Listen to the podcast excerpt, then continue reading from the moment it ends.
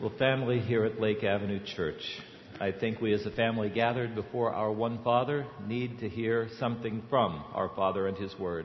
So turn to Luke chapter 10. Luke chapter 10, verses 25 and on. Um, in case you don't know where that is, and the Bible's in front of you, I think it's page 1306 if I saw that number right. Luke chapter 10, beginning with verse 25. Let's stand and remember that we are hearing our Father's word, so we should listen carefully. On one occasion, an expert in the law stood up to test Jesus. Teacher, he asked, what must I do to inherit eternal life? What is written in the law? Jesus replied. How do you read it? He answered, Love the Lord your God with all your heart and with all your soul and with all your strength and with all your mind, and love your neighbor as yourself. You have answered correctly, Jesus said. Do this, and you will live. But he wanted to justify himself. So he asked Jesus, And who is my neighbor? And this led, of course, to Jesus telling the story of the Good Samaritan, teaching us that everyone who comes across our path is a neighbor and worthy of our love. But that leads directly into verse 38. As Jesus and his disciples were on their way, he came to a village where a woman named Martha opened her home to him. She had a sister called Mary who sat at the Lord's feet listening to what he said. But Martha was distracted by all the preparations that had to be made. Uh, she came up to him and asked, Lord, don't you care? Don't you care that my sister has left me to do all the work by myself? Tell her to help me. Martha, Martha, the Lord answered, You are worried and upset about many things, but only one thing is necessary. Mary has chosen what is better and it will not be taken from her. And this is the Word of God. You may be seated. I knew that this was our family service on this fifth Sunday, so I thought back to when my children were small. I, in our home, I was the one who usually read the stories in the books. Chris fixed everything. I sat and read the stories. That's kind of the way it was in the Waybright home. And uh, one of the series of stories that I read both to Brandon and Heather was uh, the Lewis Carroll uh, books, uh, Alice in Wonderland and then Through the Looking Glass. And as I thought about what I wanted to say to us as a family this morning, I thought about one episode in the second of those books, the, the Through the Looking Glass.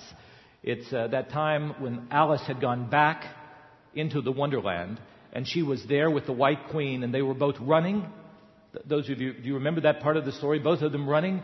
And yet, though they were running, the landscape stayed the same. Running, running, running, same bush. Running, running, same tree. Running, running, running, same grass. And Alice says to the queen, Well, this is strange. Where I come from, when you run, you actually go somewhere.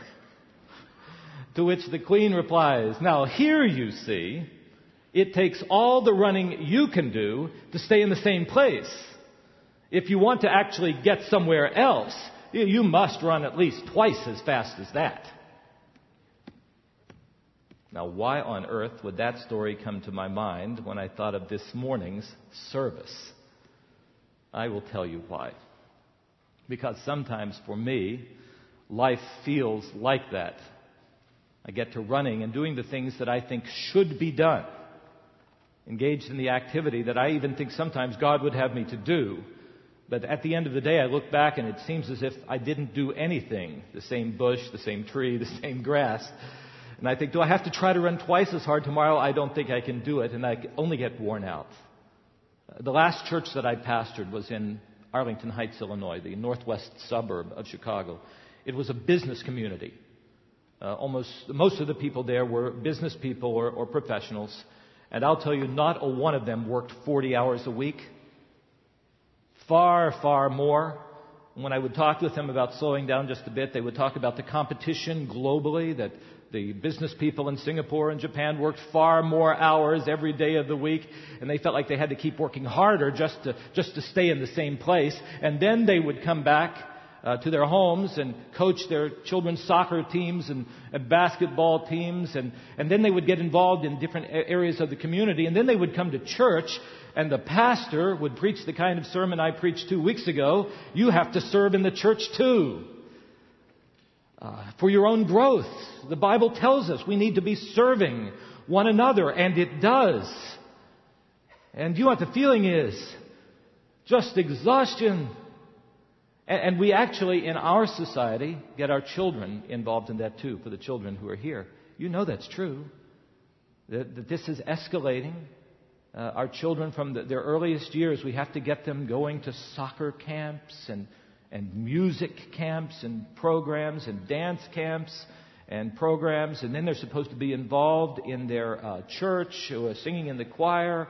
They're supposed to be involved in so many places, so we're getting our children involved in that same kind of what feels like frenetic activity. And it just continues on. I, I was thinking of a college student who last March was just about to graduate and said, President, I can't wait till I graduate because I know that when I get out into the workplace with my family, that life will slow down. I wanted, I wanted to, t- to tell him that probably this is the slowest pace he'll experience for a long time. All right, so here we are. You know that on one side, God created us in His image. And in Genesis chapter 1, what we find God doing is producing. Uh, he creates, and then He makes us in His image and gives us opportunity to have our lives count. So, work and productivity and activity, that's a part of the image of God in us. We pray that God would give fruit to the work of our hands, that what we do will actually matter in this world. But the problem is, sometimes that activity seems to take over our lives. And so I, have often wondered, how do we engage in this? Uh, how, how do we have our lives in order and yet become people who actually are productive and make a difference in the community, in the world, and in our local church. And I think that the passage that I come to today is one of the most helpful. I put in the worship folder today a quotation from C.S. Lewis, written by a, a woman, to a woman who had written him a letter. She was concerned about how it is that when she went to church, they always talked about God, putting God first in your life. And it seemed to her that that would take away from the love of people. And C.S. Lewis, as, as you see there, said that if you put even your earthly dearest first in your life ahead of God, you'll soon come to a point where you don't love your earthly dearest at all. And the reason is, of course, that your earthly dearest can never take the place of God. Even the very best person will make a very poor God. And then he would say those telling comments. It's only when first things are put first, that second things take their rightful place. When the first thing is first, the second thing, even our earthly dearest, even our work, even all that God has called us to serve in, will take on meaning only when He is in His rightful place. And today's text, Luke chapter 10, verses 38 to 42, helps us get at that, I think, so beautifully and so wonderfully. And it deals with that age old problem. I, I would love to ha- take more time with God. I'd love to put God in a, in a, place where actually in the relationship we spend time in the relationship, except I'm too busy doing other things. I don't have enough time for that. And the point I'm going to try to make is this. If we leave God out, all those other things will consume us, and all they will do is deplete our energy and rob us of our joy and leave us generally being irritated, cranky people. And I don't want to pastor that kind. Nor do you want to have a pastor whose life is so hectic and out of control that all you have on a Sunday morning is an irritated, cranky pastor saying you should be better. So let's try to get this right. In some ways, the message this morning should have been my first message, but I didn't become convinced of that until this last week. We're going to be talking about first things first. First things first. And it brings us to this marvelous text uh, in Luke chapter 10. Uh, look again at verse 38. Jesus and the disciples were on the way. And in this part of Luke, they were on the way to Jerusalem. And in Jerusalem, Jesus would give his life. And it came, brought him to a village where there was a woman named Martha. with this wonderful phrase who opened her home to him. Opened her home. Hospitality. And she had a sister, but the sister was sitting at the Lord's feet listening to what he said. But Martha was still busy with all the preparations, and I like this phrase too, that had to be made. What she was doing was important. Now I'll tell you, when you read this little narrative, just those few verses, I am so tempted to try to draw a psychological profile of each one of these women.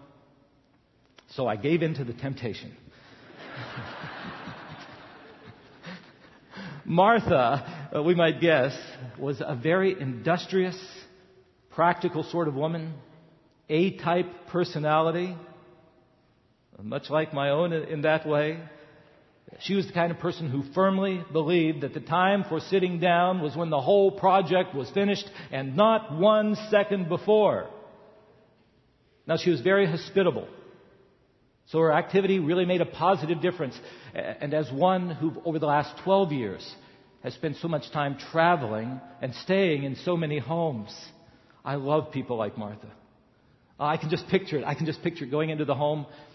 Everything in the bathroom is perfect. The towels in just the right place, fluffed up, just the right colors.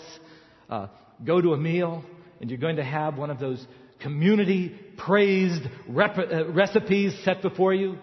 Can't you picture it? You go into the living room, the fire is burning. It's just such a wonderful place. Makes you ready for the next day, just being there with Martha. Uh, I would want to hire her as my assistant, just, just to let you know.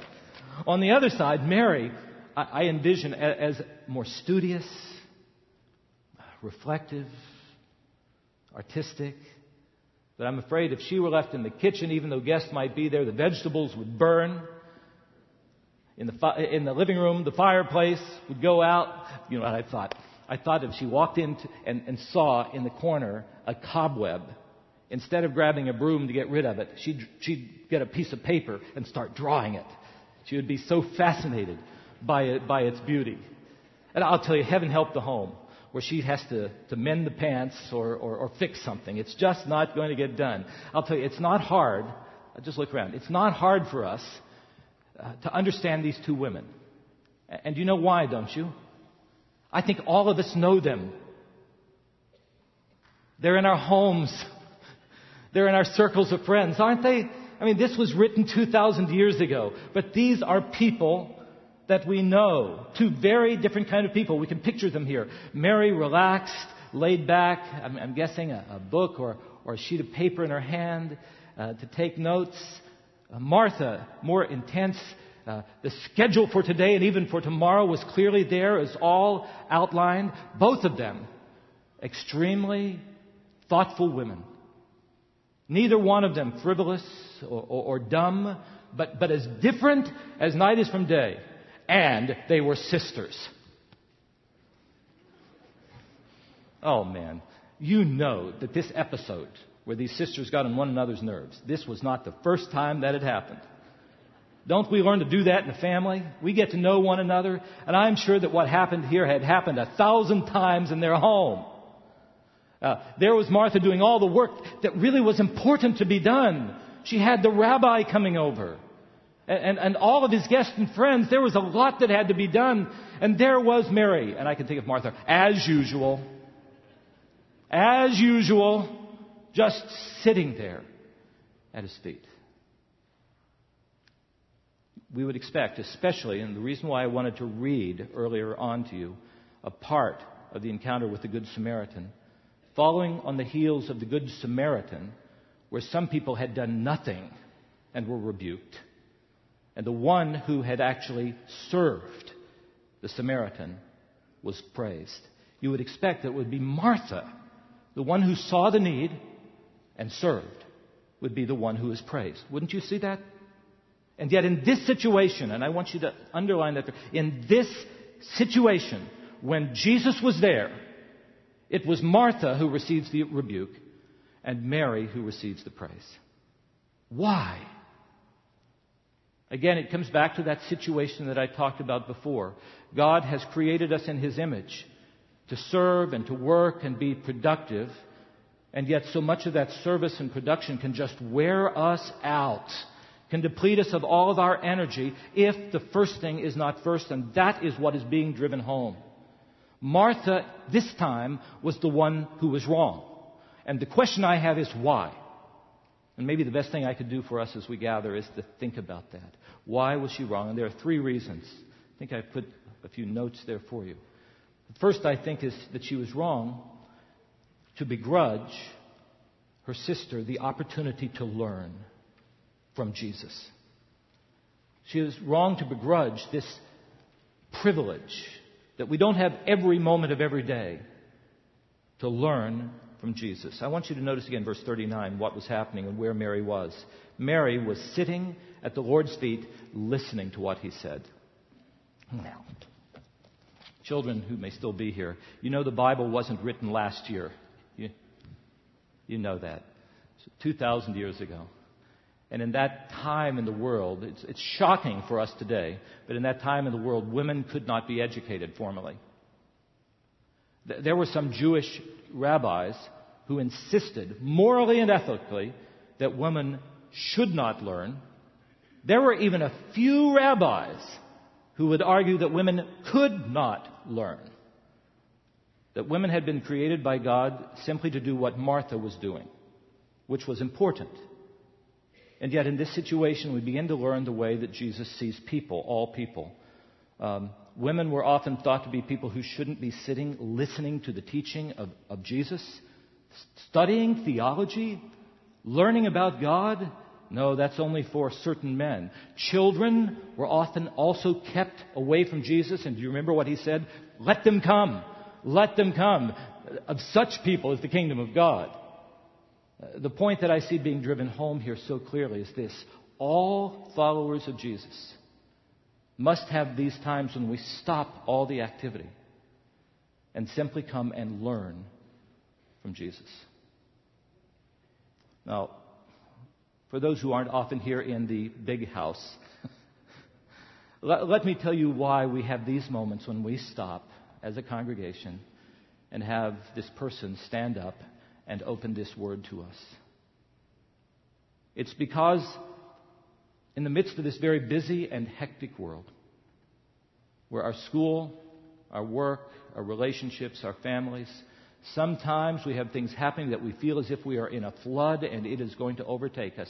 We need to have a moment where we stop and simply open this word and sit at the feet of Jesus.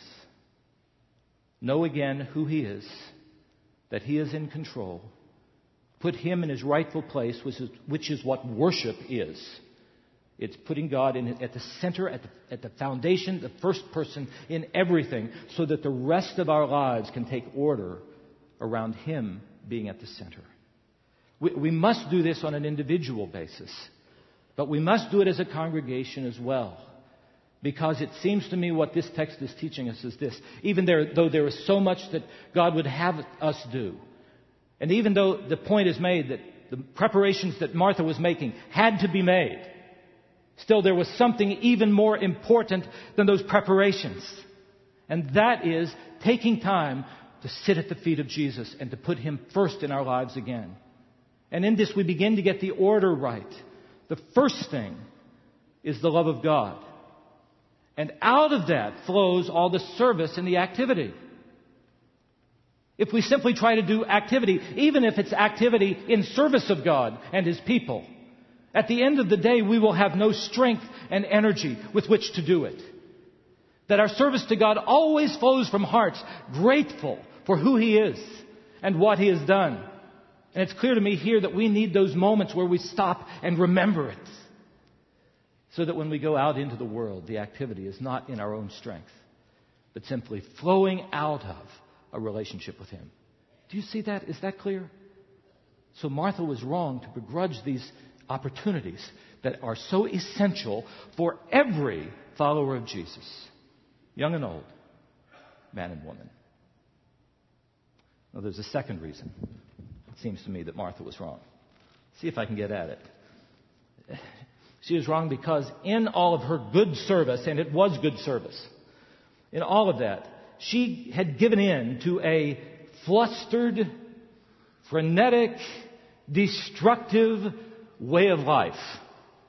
Uh, there, are notes there. I don't know if you want those words. A destructive, frenetic, out of control way of life that made her not a, a person who was a joy to be with when she served, but she probably wasn't any fun to be with at all. Look at how Jesus puts his finger on that in verse 41.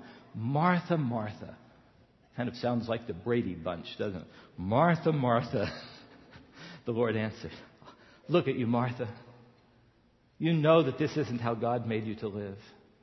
You're just worried, flustered about so many things that have to be done.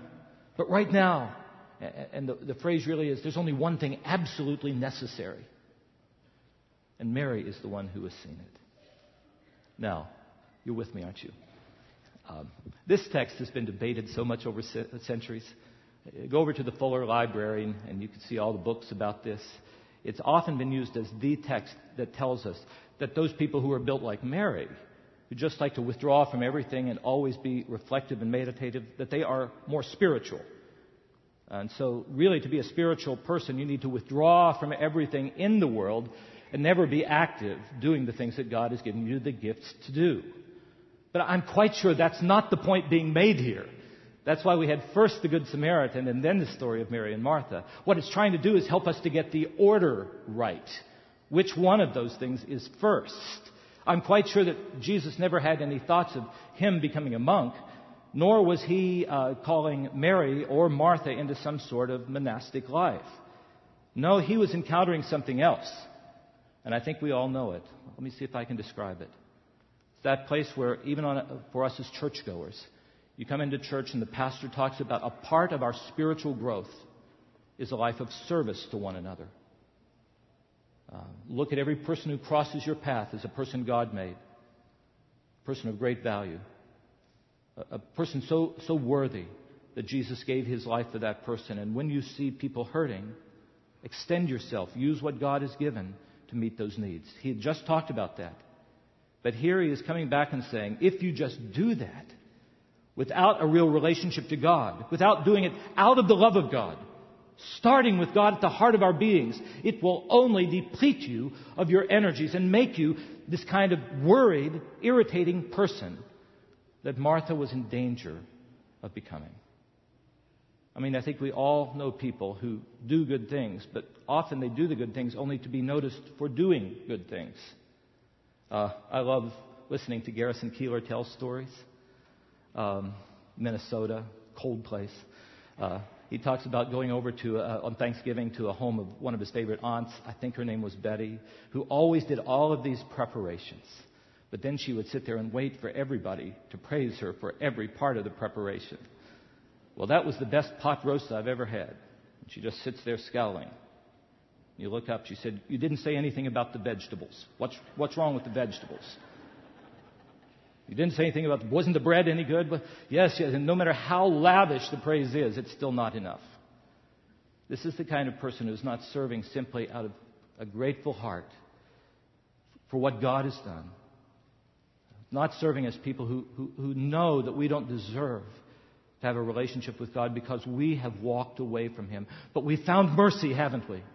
God knows us. He loves us. He's given His Son to us. He gives His Spirit to us. He gives us a family like this where we can come in and worship together with other people.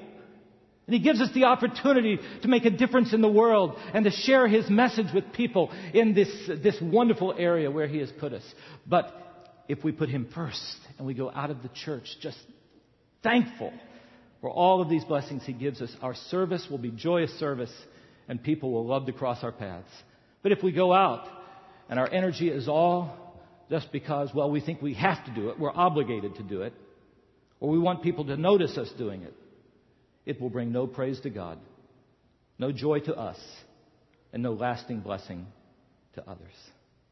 Martha was wrong because she'd given in to this flustered state. You see, it isn't very far from this point of saying, Jesus, tell my sister to do what I'm doing, to the point of saying, You know, Jesus, I'm a better Christian than she is. And Martha was not a better Christian. In fact, she was the one who was in danger. Because instead of serving simply out of the privilege of having Jesus in her home, She was doing it with this worried, flustered, destructive way of life. Third, finally, the main point I think that the Bible is making to us, and I think it really hits us, is that she was wrong in the making of her priorities. I've been getting at this in each one of the points, but that is the point that we have to say. See, and Jesus puts his finger on it in verse 42. Martha, you are worried about so many things in this world, and they're always there. But really, only one thing, one thing is absolutely necessary. And Mary has seen it, and this time, she has chosen what is better, and what she has chosen cannot be taken away from her. Well, what is this best thing? What, what, I, I sometimes, what could possibly be better? That it would take precedence over that delicious meal. It's hard for me to imagine. I like food. Scholars have debated about this, but to me it's just such an easy thing if you read the whole story. It, emerges out of this lawyer testing Jesus, saying, saying, How do you have eternal life? And Jesus throwing back to the lawyer, You know the law. He was talking about the law of the Old Testament. You tell me, how do you read it? Well, the first part of the Ten Commandments is love the Lord your God with all of your being. And the second part of it is love your neighbor as yourself. Right, Jesus says. And the lawyer says, But who's my neighbor? And Jesus tells a story about the second greatest command. But there is a command that is greater than even our love for one another. There is a first command. And what is that first command? Love the Lord your God with all your heart, your soul, your mind, and your strength. Martha was in danger of putting the second command first. Do you see that? Can you imagine a more important word for us? That you and I, in the midst of this busy world where we often think that our walk with God is all reflected by our service, need to have that service flow out of lives that are wholly devoted to God. And I'm just telling you, those lives cannot be wholly devoted to God until we take times, as we are doing right now, and stop and together with our children and young people offer our praise to the Lord and tell Him He is the Lord of the universe and then stop and open His Word and say, Father, do you have something to say to me? For I am yours and you are first in my life. I've taken two quotes, putting them, putting them in juxtaposition just to try to get at this. I don't know if it's helpful. If we can flip back. There's one that says this. No, it's not that one, though that is a great quote. There. Have you seen anyone at the end of their lives who say, you know, I've spent too much time with God and also too much time with family and friends. I've, I've spent way too little time in my life watching television. Or I've spent way too little time sitting at my office.